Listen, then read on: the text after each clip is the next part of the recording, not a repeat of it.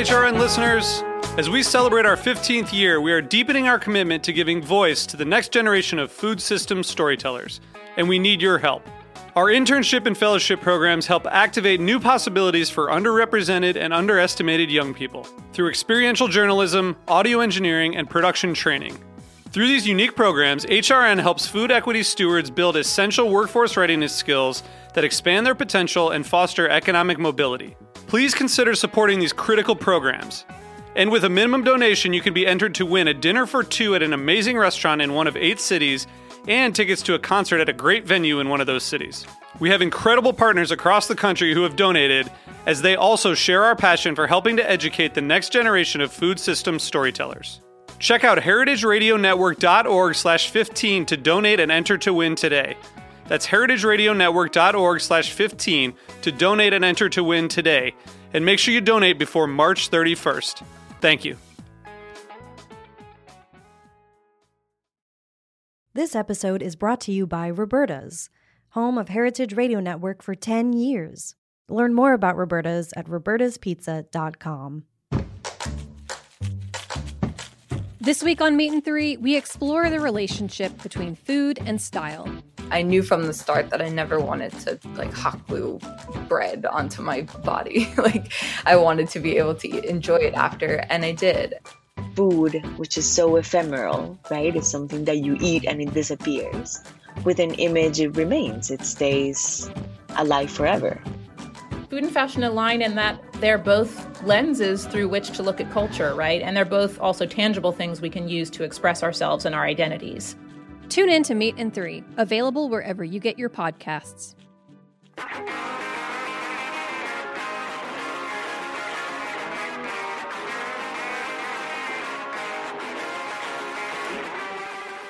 Welcome to HR HRN Happy Hour. It's five o'clock somewhere, and somewhere is Asheville, North Carolina. For me, I'm Kat Johnson, HRN's communications director, here with my co host and HRN's executive director, Caity Moseman Wadler. Caity, where is it for you? Hey, Kat. Uh, today, happy hour for me is in uh, my home in Connecticut, and um, I am from here making some plans to be back in studio in Roberta's very soon. So, super excited about that. Um, for now, hello from a very, very hot and sticky Connecticut. Yeah, it's the heat wave this week. Um, we're super excited this week to have a special guest on HRN Happy Hour. Without any further ado, we'll go ahead and introduce her. We're welcoming Anna Bornstein, the Relief Operations Lead for World Central Kitchen. Welcome, Anna. Thank you. I'm so excited to be here. We are so thrilled to have you. Um, I think most of our listeners will be familiar uh, to a certain degree with World Central Kitchen, uh, but we're really excited to to learn more, um, hear about all the work that you've been doing, you know, the past year and a half, and and before that, um, and hear a little bit more about your role specifically. So um, we will we will jump back into our conversation very very soon. Uh, but I'm going to turn it over to Caity really quick for a pretty big announcement on the horizon. Yeah, so thank you. Everybody who's tuned in, you know that HRN Happy Hour is where you can get sort of the inside scoop on our organization. And so any of those kind of big top secret updates are going to be announced here first. And I am so incredibly excited to share with our listeners that Heritage Radio Network has a brand new look coming out very soon. We have been um, going through a rebranding process. We worked with an incredible designer. Well, I'll let Kat give a really quick introdu- introduction to who created our new visual identity, but it is outstanding. And we have a brand new website coming out for all of you. Its um, arrival date is going to be July 6th. So, of course, check back then, heritageradionetwork.org. We will be shouting it from the rooftops. So, um, please expect to get very excited new design emails from us, get very excited social media posts from us. This has been in the works for a long time and something that was really refreshing to work on um, during the pandemic. And um, it's going to bring a lot of improvements to being able to access all of our content anywhere you listen to podcasts, but also through our archive on the site. Um, and Kat, do you want to just quickly reveal who our identity designer is? Yeah, this was pretty exciting for us. We were introduced to Paula Scher from Pentagram uh, about two year over two years ago now. Um, and she, I mean, she is. I don't like to use the word iconic. I think it's overused, but truly, Paula is an iconic designer. Um, she designed many of the most like classic album covers that have ever come out. And so it was exciting that we ended up working with her and her team at Pentagram because in looking at, you know, HRN's lineup of shows and and all these different square podcast art uh, pieces of art they kind of are reminiscent of album covers. And so getting her eye on that and kind of understanding uh, what the ethos of hrn is and how you know we are this network that connects all these uh, various different shows was was really really cool and i think that in the end you know the the new visual identity that we're we're going to have is is going to really take hrn as a network to the next level so yeah, could just couldn't be more thrilled with with working with Paula and Pentagram. It's going to be incredible. Thank you so much, um, and Kat, for really spearheading that relationship and the design process. It was really, really fun to go through that, and we can't wait to share it. So, um, please stay tuned, and thank you for sticking with us during that network announcement. We are going to turn to a really, really incredibly hefty topic, we're going to turn to an organization that you know so well, um, many of you already, World Central Kitchen, but whose full scope of activities is always blowing my mind. Um, Anna, we want to dive in and start talking about some of your work and to learn a, a little more about the mission of World Central Kitchen. Um, is that something? Could you just start with giving us kind of the broad scopes overview of what WCK does? Absolutely. Um, so, as simply as we can say it, uh, WCK, World Central Kitchen, nourishes communities and strengthens economies during times of crisis and, and beyond that. So, um, primarily, we do that through food. Um, we have a couple of different arms in which we do that. So, the one being the relief work that we do, disaster response work, which is the team that I'm a part of primarily. Um, so in our disaster response work, we you know mobilize kind of rapid responses in in response to natural disasters or other types of crises. Traditionally, we set up central kitchen kitchens, uh, as one might assume, and end up cooking at really high volume or, or at large, at mass, um, bringing on local contractors and engaging volunteers in the locations where we activate um, to get hot, nutritious meals out to communities that have been affected by those disasters or crises. Um, more recently, we've begun partnering with restaurants to incorporate into that work and local community organizations, local chefs, um, really making our efforts as community led as possible. Um, so our, our responses look a little bit different each time. Every crisis is different. Every community is different. So the how of it um, is is unique to each situation. But that is our basic model for our relief work.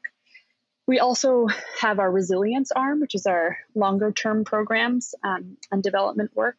So in certain cases, after an acute crisis has has passed, um, World Central Kitchen looks to continue to support that community with a longer term commitment um, when we have made some assessment and, and feel we can continue to uh, provide support and impact to strengthen those local communities and local food systems. Um, those types of programs include culinary training. Um, we have a, a, a, school in Haiti where we train chefs and do food safety and sanitation trainings. Uh, clean cooking is a huge aspect of that. So, moving away from wood and charcoal towards, towards cleaner energy sources. Um, and our economic empowerment is kind of a, a, umbrella term for a lot of different things, but our food producers network falls under that. So all of those programs are aimed at really strengthening local food systems and food producers. Um, again, to really kind of focus on community-led efforts in bolstering uh, food production. And can you tell us about yourself a little bit and how you came into this role? Sure. Um, I came to World Central Kitchen um, just over a year and a half ago, actually, at the beginning of the pandemic. Uh, prior to that, I was working in disaster response in a medical capacity um, on a medical disaster response team and had intersected with World Central Kitchen in several different um, crisis responses. When the pandemic was beginning to set in in March, um, I think I had most recently seen WCK in Puerto Rico after the earthquakes in January of 2020. And early March of 2020, um, I was in touch with their team and flew out to Washington, D.C. to try and help figure out uh, how World Central Kitchen was going to think about responding to what was clearly becoming a more global crisis with COVID 19 beginning to spread. Um, so I came on board as a contractor at the time and was there from kind of the get go of the COVID response in helping figure out what our how we were going to take the sort of traditional models or historical work of WCK and, and adapt it to what was currently happening all over the globe at that point. Um, and I have been a full time relief operations lead with them ever since. So, Anna, I think one thing that, you know, most people who have some familiarity with WCK know about you is just how fast you're able to respond to crises. You know, mm-hmm. it's like you'll be there before the hurricanes even fully pass, right? How do you how do you respond so quickly to major crises like that and get on the ground so fast? Yeah, um, it, it, that's actually one of the things that really drew me to World Central Kitchen as a, a person working in the space of disaster response. And you're right, it is um, almost like magic how quickly we can get on the ground or, or get to be with those communities um, being affected.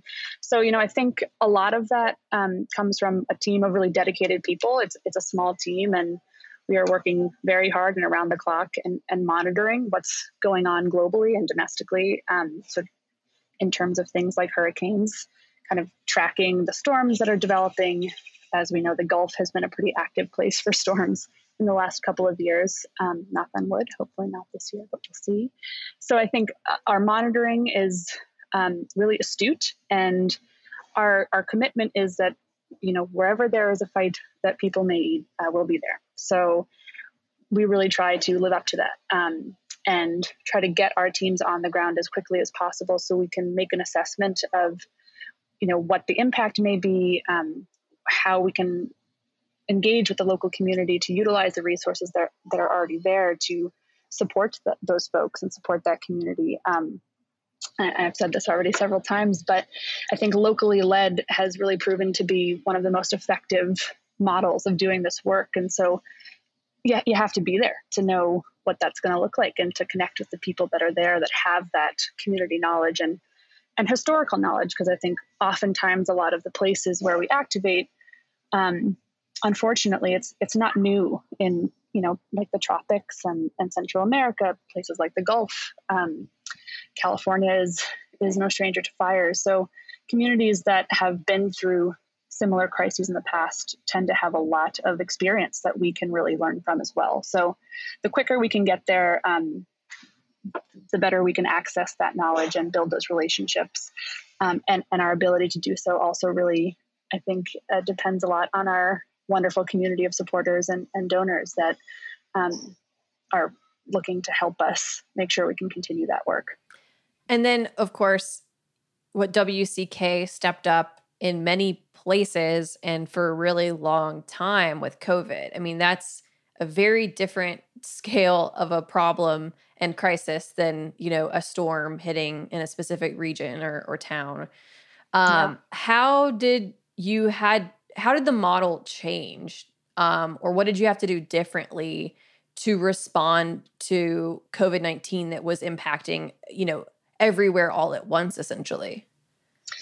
Yeah that's a great question. And um, you know i think that was the big question and the big puzzle uh, in the beginning. And i think if we all think back to the beginning weeks and months um, we didn't know what COVID was going to turn into, right? So, WCK's initial response to COVID 19 was in Japan, actually, with um, one of the cruise ships that was quarantined there um, with folks on board that had been had contracted COVID 19. And so I think one of WCK's strengths is uh, recognizing an immediate problem and adapting with an immediate answer. And of course, thinking about longevity and, and how we take that forward, but not at the expense of not moving immediately, right?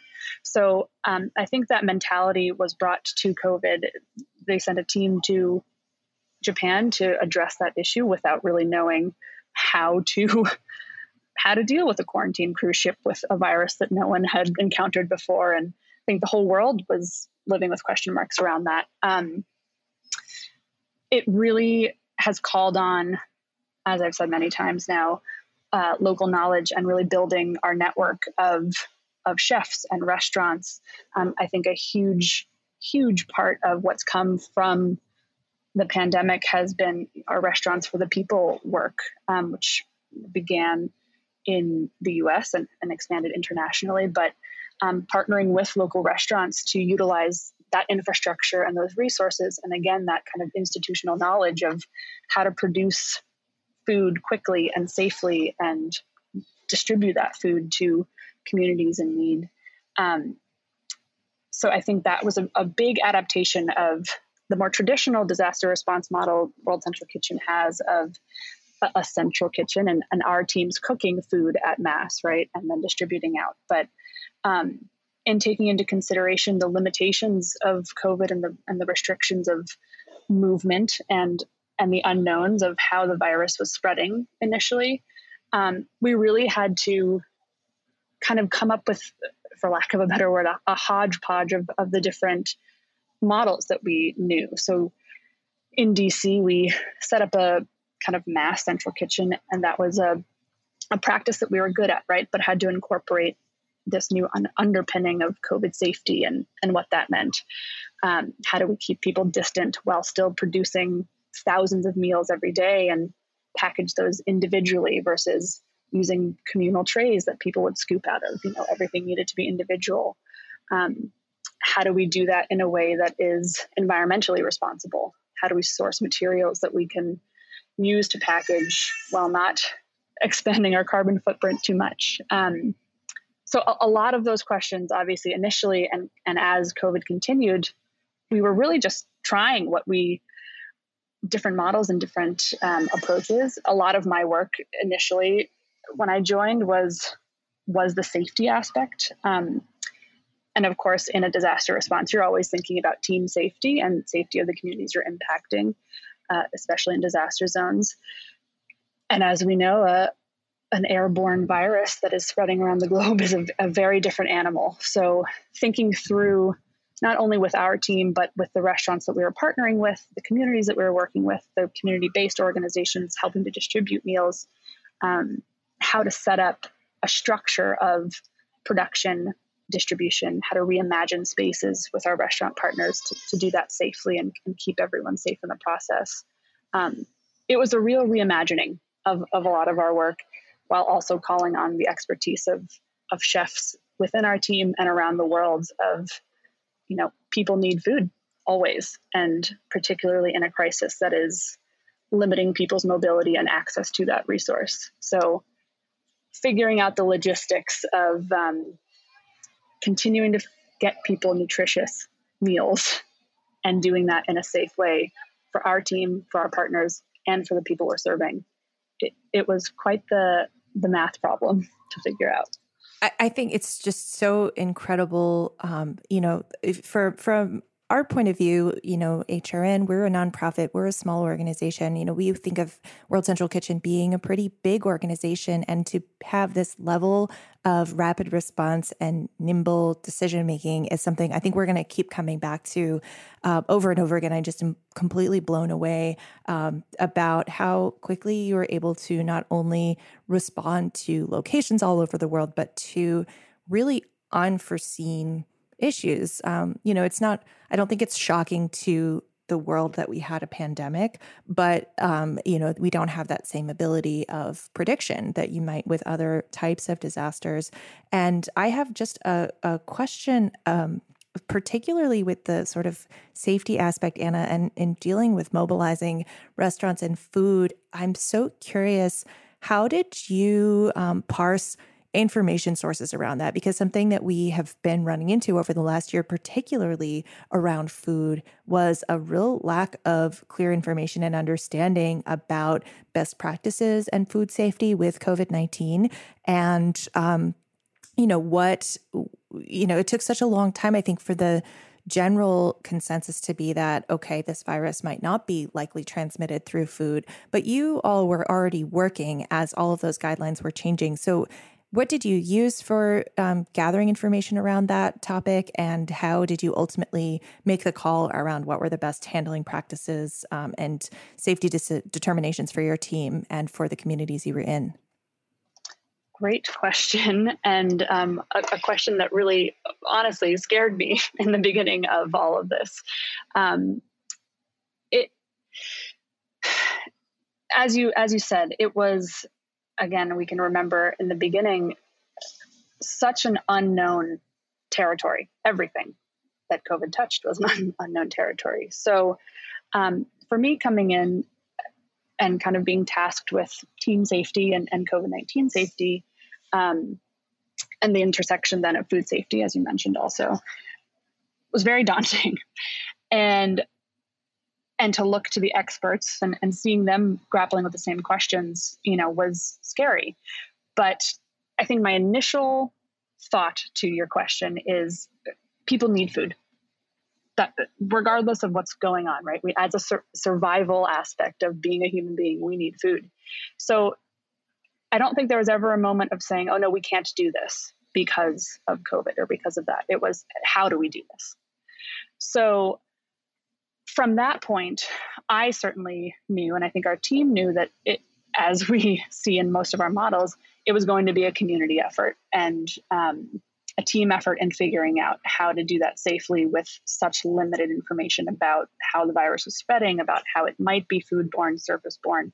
So, in those really initial stages, um, I personally and our team, you know, was working with several different institutions. I had many, many calls with uh, George Washington University, with experts at Harvard, um, the Aspen Institute, and the James Beard Foundation.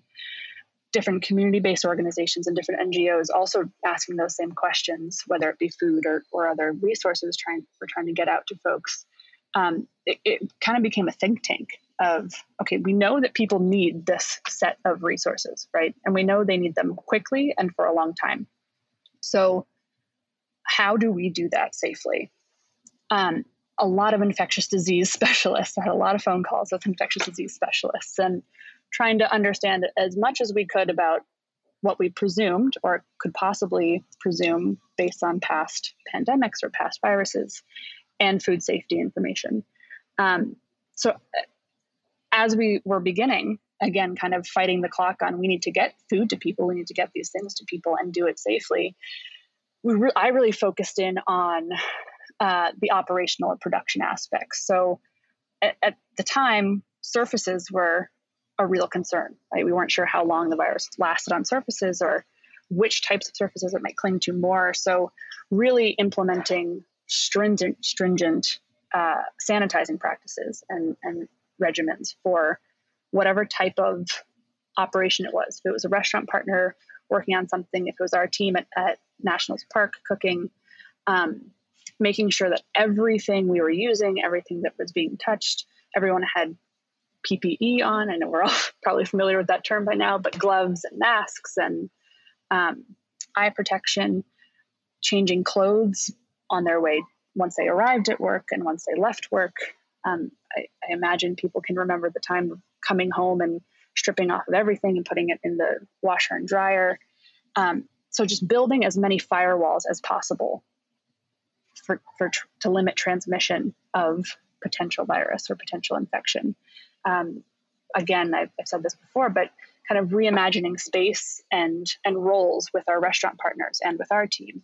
Um, people that were doing deliveries or that were taking food to communities or bringing supplies back to the kitchens that we might need to cook did not cross certain thresholds inside of the production space. Um, setting up different stations for different parts of the production of the food, working with our chefs and our chef partners to figure out recipes that were um, simple to make and the steps of it didn't require a lot of space or could conserve space as much as possible and stayed within the confines of food safety and, and timing in terms of heat loss and you know cooling things.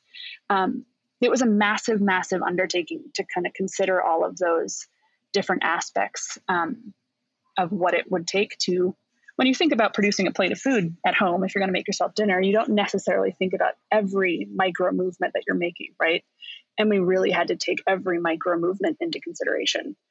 So it was certainly, certainly a group effort in first understanding exactly each step of that process and then coming together to figure out what the best practice was going to be and as our as the information evolved and we learned more things like okay cardboard seems to be a safer surface or okay we got to a stage where maybe surfaces aren't the, the primary concern of transmission.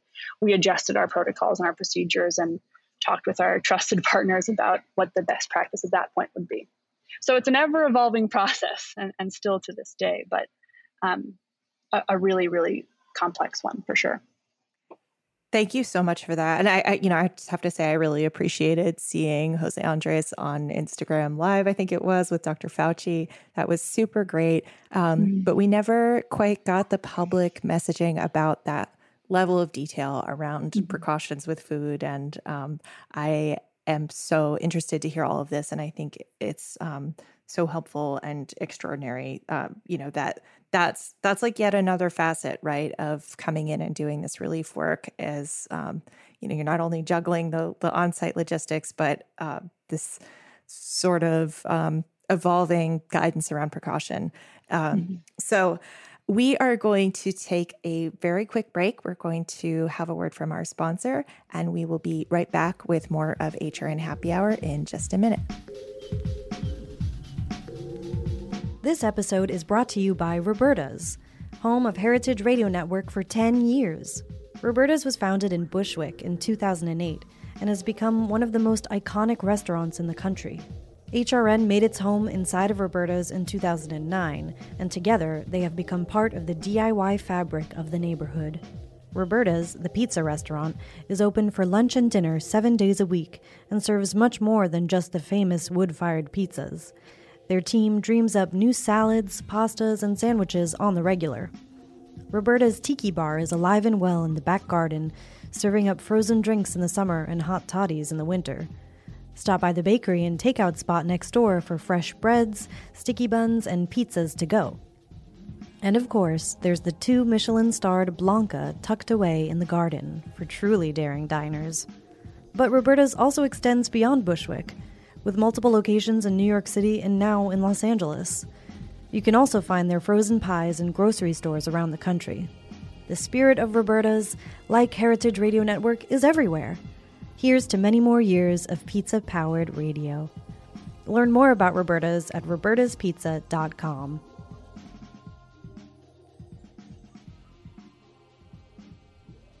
Welcome back to HRN Happy Hour. We are back with our guest today, Anna Bornstein. She's the relief operations lead at World Central Kitchen, also known as WCK.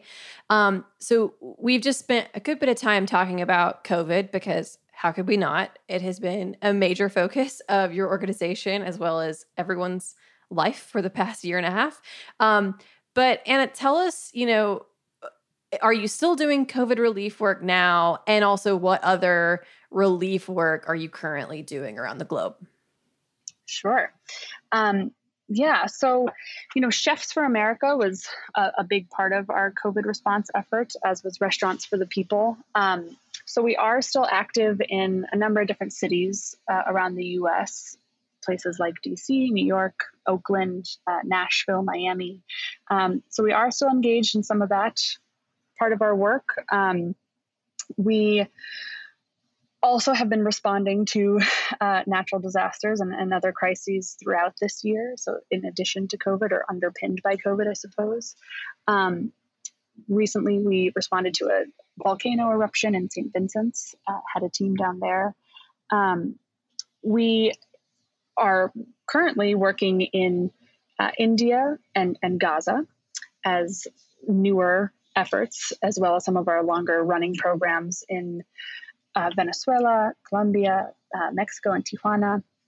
Uh, our India work is a bit of a hybrid of a, an international response, but um, of course, COVID COVID related. So, as I think most of us have seen in the news for the last several months, the COVID crisis in India has kind of remained um, and been a significant significant issue there still. So, we responded in um, early May to support the healthcare workers and hospitals there that were still seeing pretty massive spikes in COVID cases, um, and partnered with a local chef, Chef Sanjeev Kapoor, as well as local hotels and, and restaurant partners on the ground in India to produce meals at mass, as we tend to do, and support those healthcare workers or, or COVID warriors, as the um, our Indian partners call them, through the continued crisis there. So that work is ongoing. Um, to date, I think we've served nearly a million meals at 950,000 meals, I think was the most wow. current number I saw. Um, yeah, and it's a pretty impressive number on its own um, over the last two months, no less. So, a really massive effort there and with wonderful local partners. Um, we started in Mumbai. We're now in 16 different cities all across uh, India as a country, um, doing about 20,000 meals a day and continuing that effort. Um, as I think the, the most recent news I've seen is that cases are, the situation is beginning to improve and support is still appreciated and needed. So, still actively working there.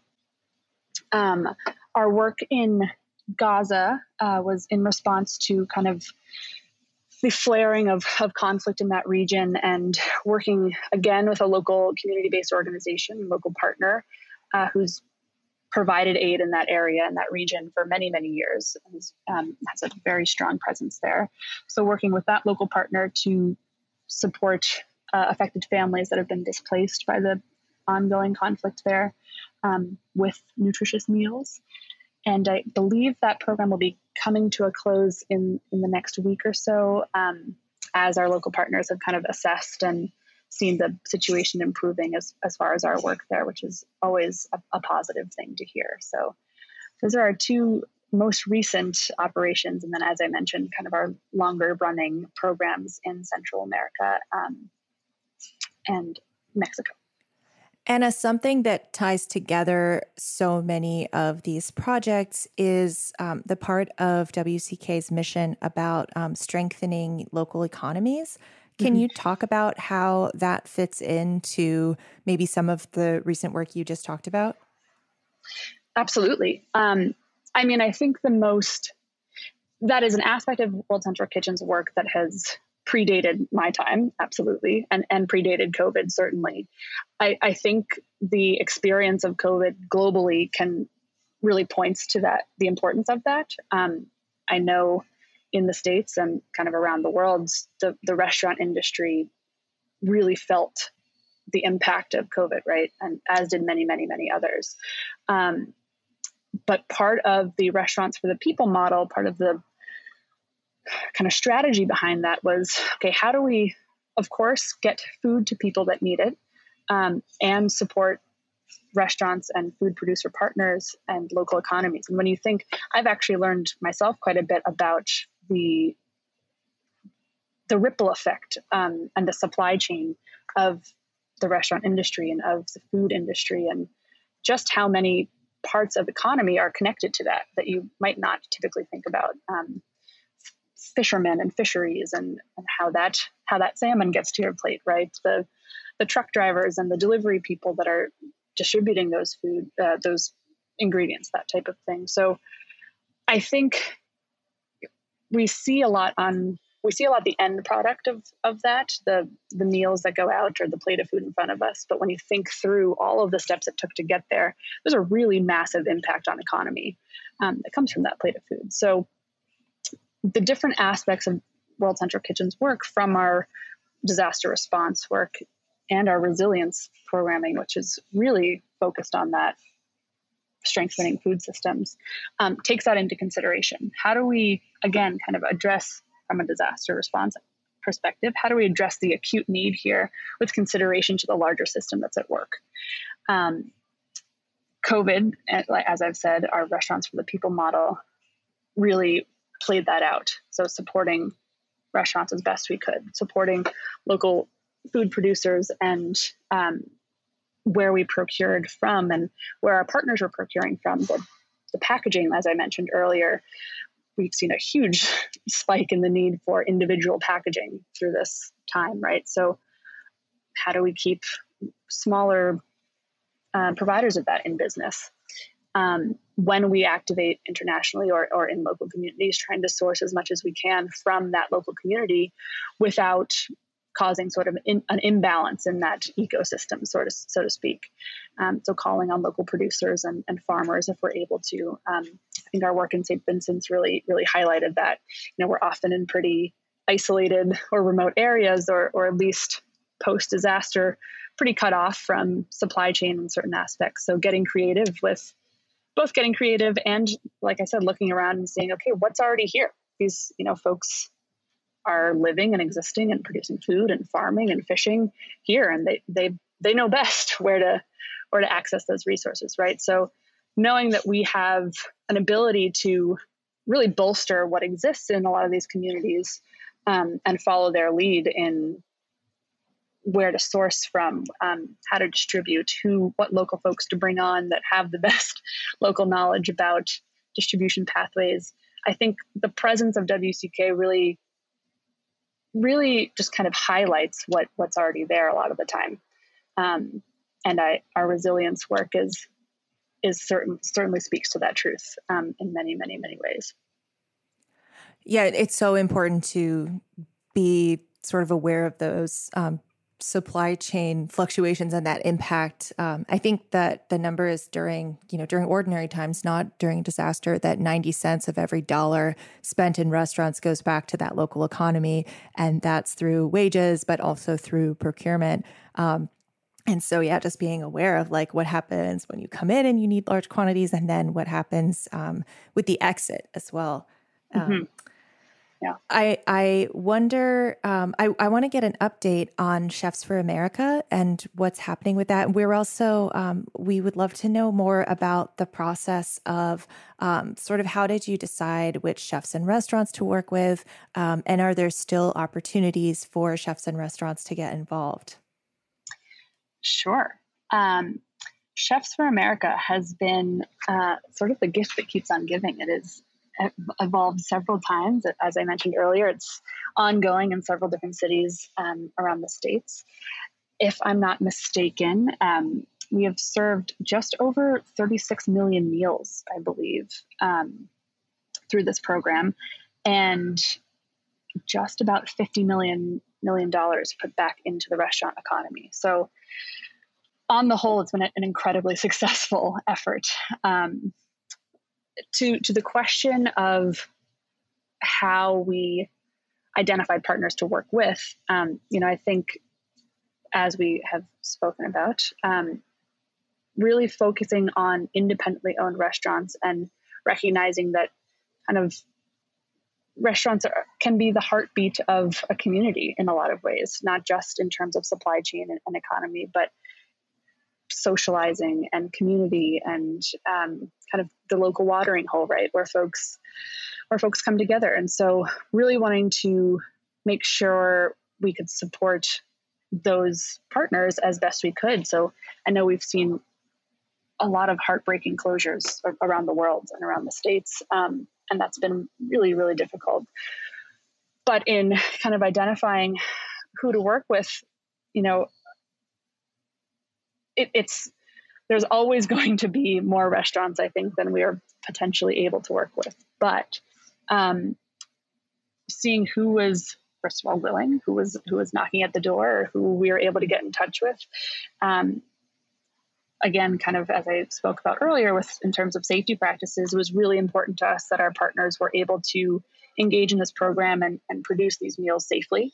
So um, certainly working with partners and walking them through kind of the protocols we were coming up with and their space and their menu and the community they were looking to serve or working in and what made the most sense um, for their circumstance.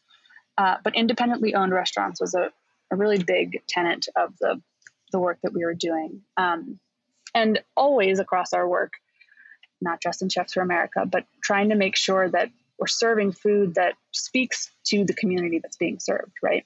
That we're working in. So, um, again, kind of partnering with our with different restaurants to work on recipes and, and cuisine and kind of come up with weekly menus um, that made sense both in terms of cost efficiency for the partners we're working with and and palate, I suppose, um, and spirit of the community that we're working in. So that was that was very important to us to maintain that sense of dignity in the food that we were serving, both for the producers and, and the folks eating the food. This is so fascinating. I could go on for hours here, Anna. We are um, coming up to the end of our time, and I have a burning question that I want to ask. Um, and that is um, to say, so we have talked about a lot of takeaways um, from your time at WCK, and um, it's so fascinating that you started sort of near the beginning of the pandemic. Um, so we talked about a lot of takeaways that have come out of responding to the pandemic. Um, have there been any lessons that could be applied to other relief organizations that you might be able to share? Oh, that's a great question. As as someone that came from another relief organization, um,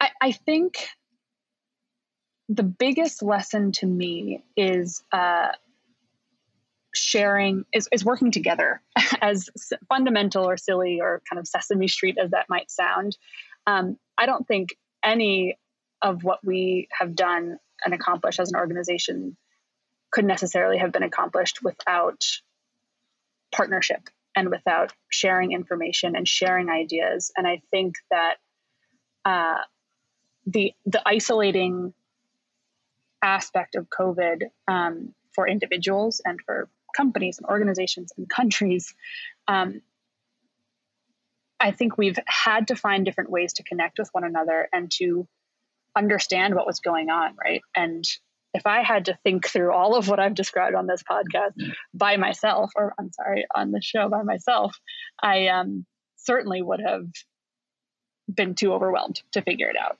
And it was only really in all of those conversations I talked about in the beginning of figuring out the safety aspects, all of the organizations that we've partnered with in Chefs for America, in Restaurants for the People, in our disaster responses um, internationally all of the local communities that have come together and been willing to share their local knowledge, share their experiences, share their ideas um, without fear of, of you know being dismissed or any of that. Um, it's really what made any of this possible.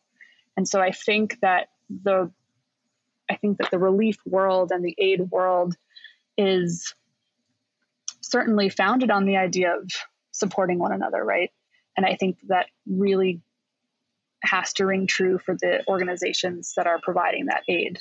We all have different expertise, we all have different resources, we all have different ideas and different lenses through which we're looking at a puzzle or looking at a problem. And I, I think responses are really bolstered and improved tremendously and exponentially by collaboration um, and coming up with creative ways to to collaborate when there might be roadblocks or limitations. So personally, I think that's really been my biggest takeaway here is um, collaboration, collaboration, collaboration.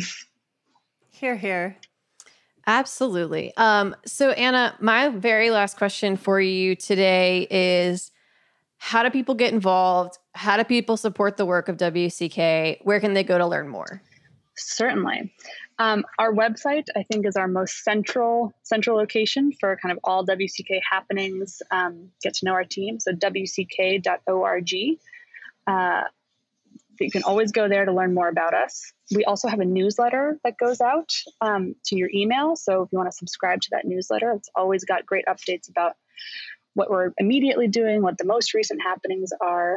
Um, so I certainly recommend subscribing to that. My mom does; she loves it. Uh, we often use Volunteer Hub um, and different uh, t- to pull in volunteers for activations um, or projects that we're working on. So keeping an eye on where we're activating. Our Instagram is a great place to stay up to date on where we are active. Um, at WC Kitchen is our handle there, and and on Twitter as well. Um, so I think follow us on social media, and our our team is really excellent at keeping everyone up to date on current happenings and current opportunities. So we're always looking to have more folks folks join us. Awesome. Thank you so much for that.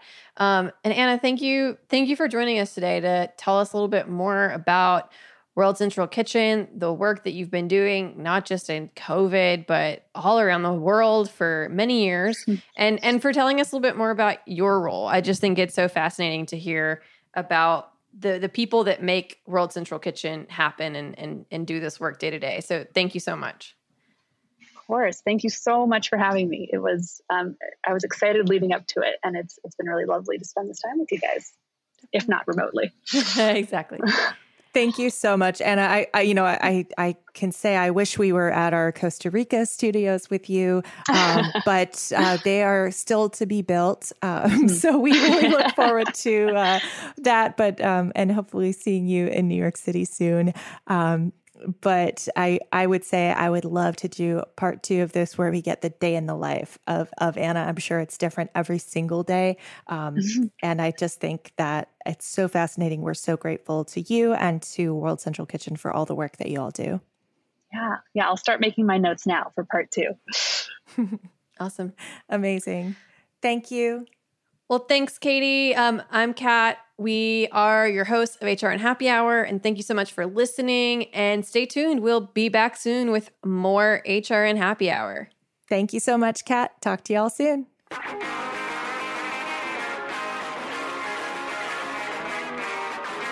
HRN Happy Hour is powered by Simplecast. Thanks for listening to Heritage Radio Network, food radio supported by you.